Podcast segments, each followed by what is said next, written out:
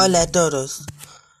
Hoy les leeré un fragmento del capítulo 5 de la obra El caballero Carmelo de Abraham Valdelomar en el marco de la octava maratón de la lectura 2021. Llegamos a San Andrés. El pueblo estaba de fiesta. Banderas peruanas agitaban sobre las casas por el Día de la Patria allí sabían celebrar con una gran jurada de gallos a la que solían ir todos los asentados y ricos hombres del valle. En Ventorrillos, a cuya entrada había altos tesauces envueltos en colgaduras y de los cuales prendían alegres quitasueños de cristal, vendían de bonito, putífaras, pescado fresco asado en brasas y anetado en cebollones y vinagre.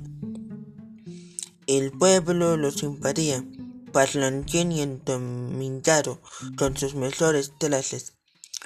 Los hombres de mar lucían camisetas nuevas de horizontes, tales franjas rosas y blancas, sombrero de junco, alpargatas y pañuelos anudados al cuello. Nos encaminamos a la cancha. Una frondosa higuera daba acceso al circo pasó sus ramas en las caras. Mi padre, rodeado de algunos amigos, se instaló. Al frente estaba el juez y a la derecha el dueño del paladín, seco. Sonó una campanilla, acomodáronse las gentes y empezó la fiesta. Salieron por lugares opuestos dos hombres, llevando cada uno un gallo. Lanzáronlos al ruedo con singular ademán. Flecharon las cuchillas, miráronse los adversarios, dos gallos de débil contextura, y uno de ellos cantó. Colérico respondió el otro echándose al medio del circo. Miráronse fijamente, alargaron los cuellos, enzadas las plumas, y se cometieron. Hubo ruido de alas, plumas que volaron, gritos de la muchedumbre, y a los pocos segundos de radiante lucha cayó uno de ellos.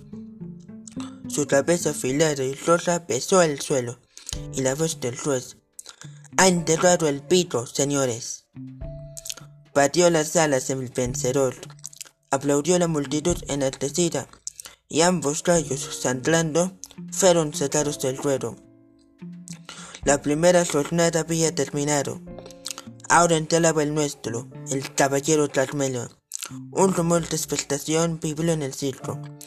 El asiseto y el Carmelo, cien soles de apuesta. En este sido todo el, todo el fragmento. Nos vemos en un próximo episodio. Gracias por su atención.